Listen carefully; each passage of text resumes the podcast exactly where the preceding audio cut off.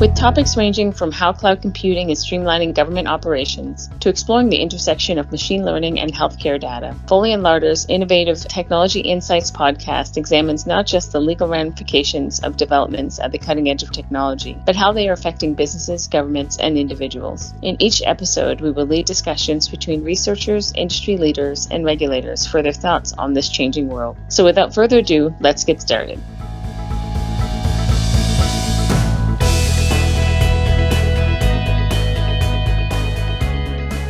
Everyone, and welcome. My name is Natasha Allen. I'm a partner at Foley's Silicon Valley and San Francisco offices and the co chair of the AI subsector within our innovative technology sector.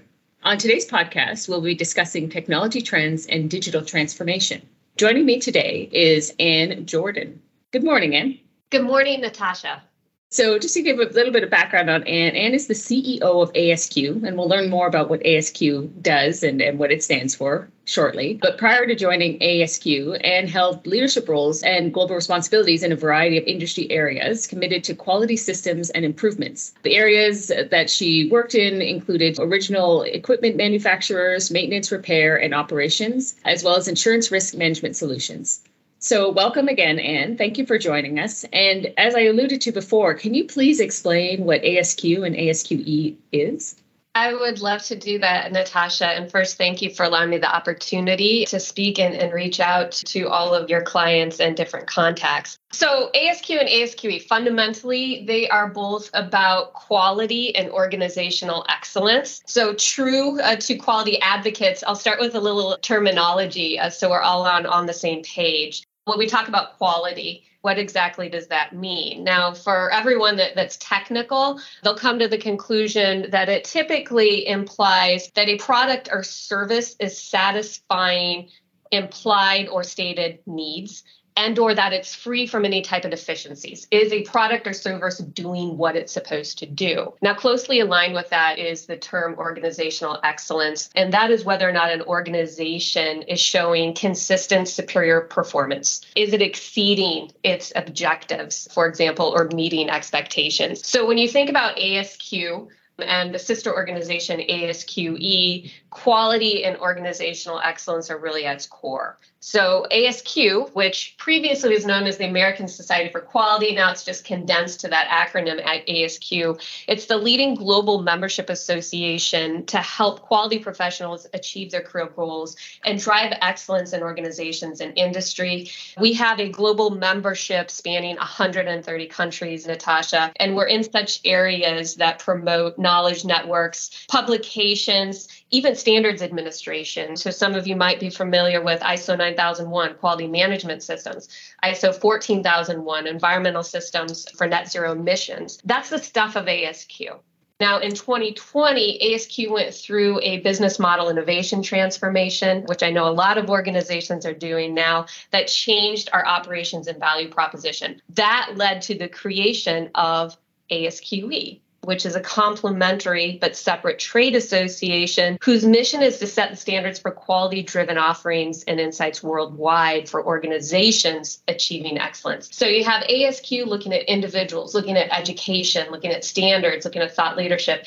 ASQE is looking at the organizational whole. And we come together in an integrated system to promote our mission so it's a very unique, very compelling mission statement for the organizations that really looks at improvement. So, Natasha, I say I have the best job in the world because every day I get to come to work and say, how can I help individuals and organizations advance? So, and hopefully that's what we're going to talk about today. Absolutely. So, in terms of your membership, it seems like a huge, huge number of individuals or organizations that are associated with ASQ. Are there a certain category of individuals who sign up as members? Is it just across the board a variety of organizations? Are you seeing any patterns in terms of who is associated with uh, ASQ and ASQE? That's a fantastic question. And in fact, determining segmentation and, quality is something that we're looking at very closely. Now, historically, I'd say going back to the 80s and 90s, you would have defined professionals that were quality professionals as their title. But now we have seen a transformation into professionals that apply quality practices. Mm-hmm. So that migration has shifted it across all industries and quite frankly into all business operations. So you could see people that are in finance wanting to apply quality. You could see individuals who are in, for example, software development that want to apply quality. So we've become a practice and professional organization, would be my response. Oh, that's amazing. And then there's an integrated model called Insights on Excellence. Can you just maybe explain a little bit about the methodology of IOE and the Absolutely. IOE tool? Yeah, so this is very, very kind of unique to the ASQ, ASQ model between the two organizations. So when we talked about the integrated system, there are key components within ASQ and ASQE that make it sustainable. And if you think about any good business, all this is grounded in data right? Mm-hmm. What does that data mean? How is it measured? So, insights on excellence, and I'm going to refer to it as, as IOE, that is the benchmarking tool and survey mechanism that allows ASQE to go out to organizations worldwide and across industry and gather critical data in different operational components that lead to organizational excellence. So IOE is based loosely on the Baldrige model, which some people might be familiar with, that advances organizational excellence. But I call it Baldrige Plus because it's more agile. It looks to current trends. And relevant to today's discussion, one of those areas is barriers and disruptors, which is perfect going into and coming out of the pandemic. How do organizations measure up to one another? What are they focusing on for improvement? So IOE was created in partnership between our organizations and Forbes. And so it has been strenuously benchmarked, a lot of subject matter expertise to determine what are the categories that really allow for excellence. And then within that, how do we create a maturity model that allows organizations to see where they are, one through four, not only within themselves, but among their competitors in other industries. And so those four levels that we talk about in terms of maturity, they go from reactive, which really is your base, all the way to predictive, where you hmm. have that resiliency, you have that anti fragility. So you can predict what's coming and adjust more and more just to kind of give you a little taste, what am I talking about in terms of this data? If you look at 2021, one of the key things is what is one of the most challenging yet to be resolved issues that you have in 2021, right? We're in pandemic times. Mm-hmm. Well, all the data from these organizations shows no surprise supplier. Okay. Supplier needs is that type, and then right behind it, information technology and I know we'll dig into that, but all this information becomes valuable to identify those gaps to understand where you need to upskill and improve. Absolutely. So, uh, just to touch on what you're, we were going to focus on, right? So, I know ASQ has defined the fourth industrial revolution as a result of technology advancements of the past decade. And so, how has this fourth revolution kind of driven growth and disruptive technologies? Yeah. And if you look about growth, I'll start by saying digital transformation, industry 4.0, whatever term you, you want to use to describe it, immediately people jump to the conclusion of the technology itself. Mm-hmm.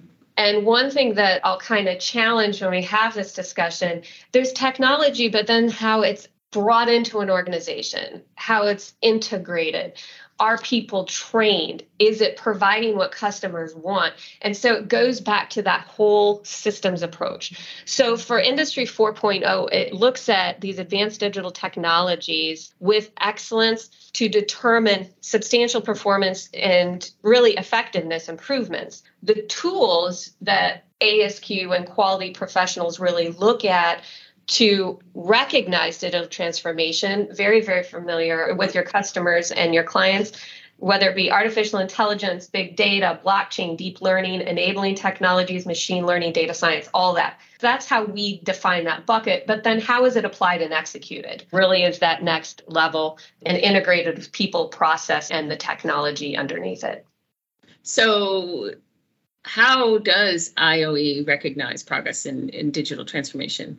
Yeah, so this this is really great, and I have to preface it by saying when ASQ and ASQE started this journey of, of developing IOE, it was in 2017, and then uh, Forbes was brought into place. So pre-pandemic, so I have to give credit to the ASQE team and Jim Templin, who serves as the CEO for for their vision to look forward. But it adds a whole category called barriers and disruptors which obviously in industry 4.0 that biggest barrier and disruptor is going to relate to these technology and advancements and how they're applied so there is an entire category of it uh, natasha that has really great data that we can dig into again relying on that original baldrige framework on top of the barriers and disruptors category, you're going to have leadership, workforce, strategy, voice of customer operations, and technology. Well, digital transformation impacts all of those areas.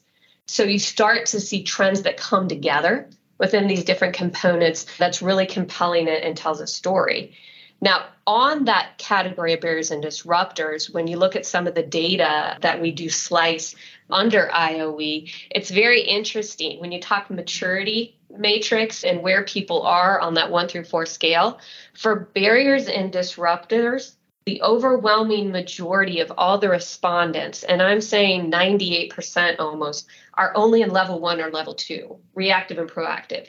So the ability of organizations to come out of the pandemic, embrace industry 4.0 at its full capacity and become resilient slash agile slash anti-fragility, whatever term you're using, pretty low right now, Natasha. We have a lot of work to do. That's really interesting. You wouldn't have thought that, but I guess we just came out of pandemic. People are probably still trying to catch their breath. What industries do you think are winning this race, if any? Yeah, I hate to use winning because that implies losers, and, and everyone is on their own journey. That's the other great thing about about IOE. No matter where you are on your journey to to digital transformation, it really is about your ability to improve. So, we'll use winners loosely, but to your point, there are certain industries, the data showing in IOE, that are embracing and getting ahead, particularly in digital transformation and during the last couple years. So, surprise, when you look at the different industry buckets, and I'll cover them here in just a second so you understand that the groupings we look at. The banking, finance, and insurance industries really have taken off, and the data is showing that they are leading the way. Now, the other industries that really had a big grounding in terms of, respondents within the survey were automotive, airlines and hospitality, technology, industrial goods, energy, consumer goods, healthcare services, and governments. So we pretty much run uh, the whole gamut in terms of looking at industry. I also should state that the majority of respondents, when this was done with Forbes, are very large corporations. We're talking over 500 million plus 5,000 employees. Most of the respondents, I think about 51%, were C suite. So this data is actually pretty reliable in terms of looking in the widest scope possible at this. But number one, that banking, insurance, and finance industry really is leading the way. The other area showing a lot of improvement was airlines and hospitality when you dig into what's going on with that leading group, and that would be in the, the insurance and finance and banking industry, Natasha, there are some clear trends in terms of where they are improving and what they're doing to get there. That was pretty pretty compelling. And so what what are some of those things that they're doing in order to to get them to the the forefront or when you look at that industry compared to all the others, some of the big trends that kept popping out was that they were showing they're the least challenged by online digital and security vulnerabilities.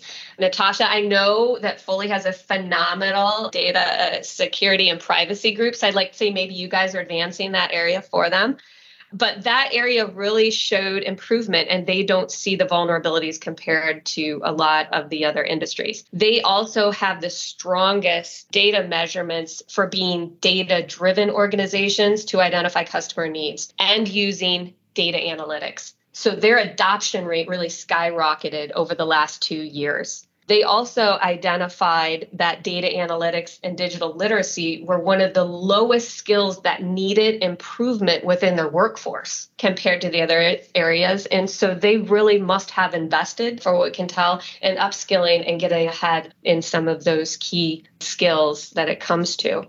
Some other things that, that we saw that were very interesting within this same industry bucket. When it comes to the workforce readiness and, and adoption, there was overwhelming data showing that they believed they had the right leadership in place to manage digital transformation. So the support was starting at the top. They had high ratings on understanding how digitalization would change quality related skills and how to establish strategy to attract digital transformation talent. One of the other top things that popped out in this area about the role of technology as it relates to digital transformation is that they felt their organizations had up to date knowledge of digital transformation. They felt that they had successfully implemented it. They did substantial investment in resources for it and they actually were seeing that it positively impacted their operations. So, pretty compelling across the board in all the different areas. We talked about winners. I can say a little bit about those that maybe didn't advance too, which was surprising. One of the key areas that really had a hard time was in the consumer goods they saw a lot more increase in terms of challenges that needed to be resolved for quality issues, delays from suppliers, as you can imagine, with everything that was going on. And then, uh, important to this conversation, they were lagging behind in, in the area related to information technology shortfalls. And so, in terms of that digital transformation obstacle and, and figuring out how to integrate it, consumer goods really was struggling to, to maintain competitiveness. Interesting. Interesting. And then, so obviously, doing this work, and you've had a variety, an opportunity to talk with a variety of leaders and leaderships in uh, massive organizations. Are there any things that you would advise organizations that are trying to pursue a digital transformation or trying to be more technologically advanced that you'd say do these things in order to to move the needle in your own organizations one of the great things about this interconnected model between ASQ and ASQE is that ASQ has a very robust community of technical experts, subject matter experts. So, all this great data that's coming out of IOE, we're able to bring over to these communities, pull upon these experts and say, what does it mean? Mm-hmm. Right. And those technical communities represent all industries so it's fantastic. We love to get their insight and they love it because they can take that knowledge back to their employer and say, hey, here's the trends we're seeing.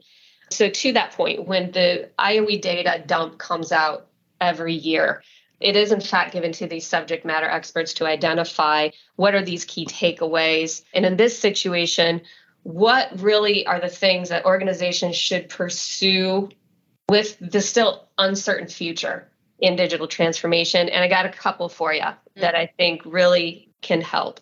One of the, the big ones is to make the crucial connection between technology and the greater quality process. So the data is showing that technology in and of itself is not the cure all for those problems that organizations are facing.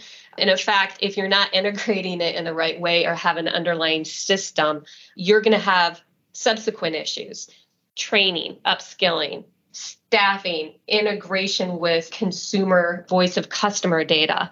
So, to fully realize the potential and to advance in Industry 4.0, that technology has to be aligned with the outcomes of those strategic initiatives and prioritized and integrated. That is one of the key takeaways that we're, we're seeing. Another key takeaway is when organizations are pursuing digital transformation, it needs to be targeted and they need to do it yesterday we can't emphasize how much the minute you think you're on track, you're actually already behind because of the pace things are going.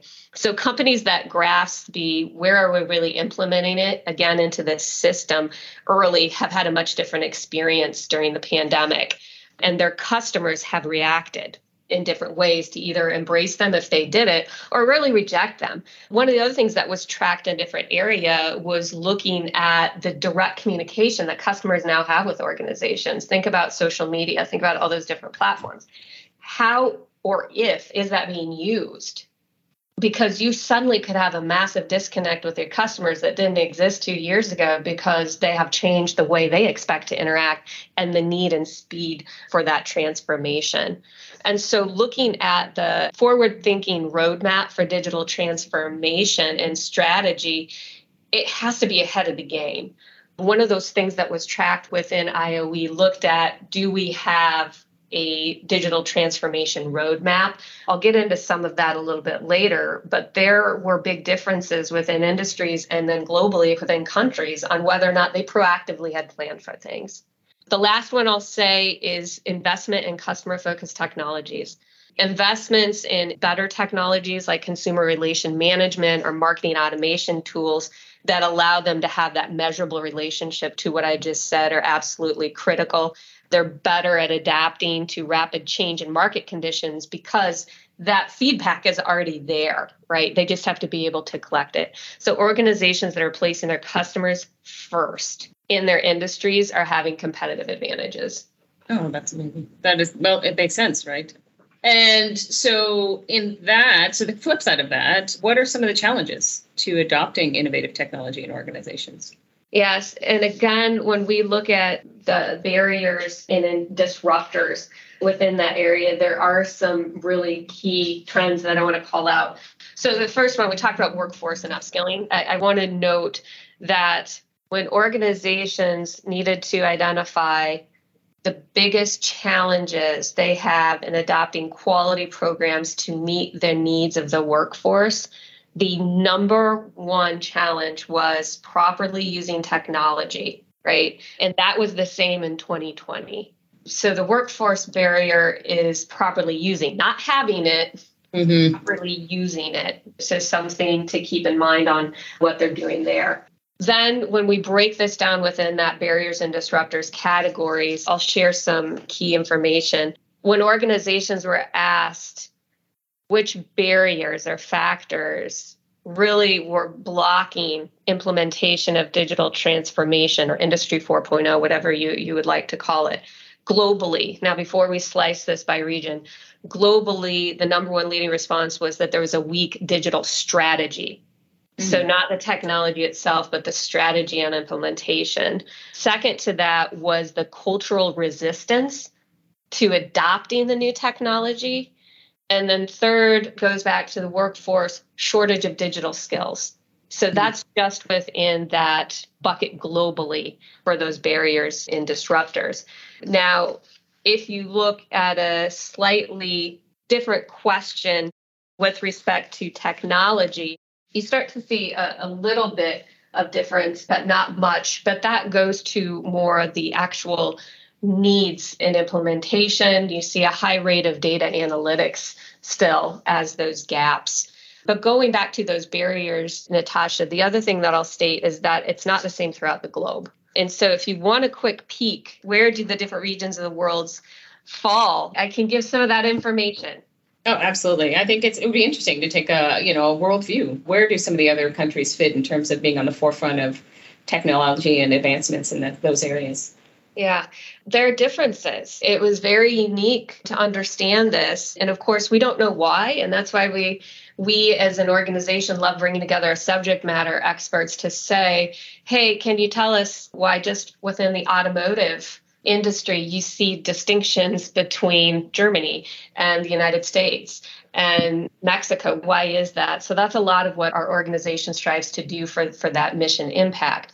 But when we look at barriers in implementation of digital transformation, and we ask those regions uh, of the world, those organizations to state what it is, Asia Pacific, number one, I'll state, is more advanced in terms of progressing in organizational excellence and digital transformation than other regions of the world. They were the clear leader during all this data. But when you look at what they identified as their barriers, they too were different, probably because of that maturity level, uh, mm-hmm. perhaps than other regions of the world. So, specific just to Asia Pacific countries, the number one concern for a barrier was cybersecurity. Interesting. Okay. Um, right. And shortly behind uh, was a shortage of digital skills and weak digital strategy. Now, Asia Pacific was the only region of the world that identified cybersecurity as its leading barrier for digital transformation.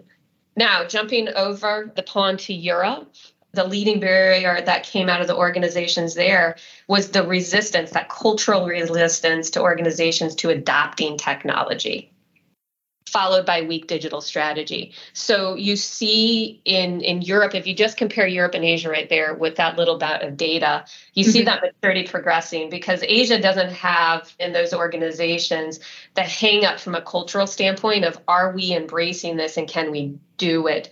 They're already there. They're looking at application. Europe, you're seeing this resistance and, and weak digital strategy. Now, North America and the United States, different results still. when the North America organizations responded to this, they identified their number one problem is outdated infrastructure and systems. And so they weren't seeing, presumably, that same level of investment as other parts of the world. Then we had kind of a catch all, Natasha, for we had odds and ends countries, largely developing countries that were bucketed together. They, as you can imagine, from a maturity standpoint, have some different needs. And so the top two were resistance culturally to adoption and lack of funding, getting the money in place, which is what you would expect to see in that area.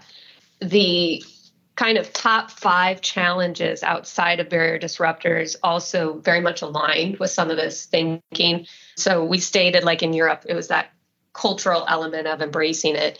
Well, if you look to the overall top five challenges in Europe of that complete excellency model, the number one challenge was that quality itself like, are we producing the right products?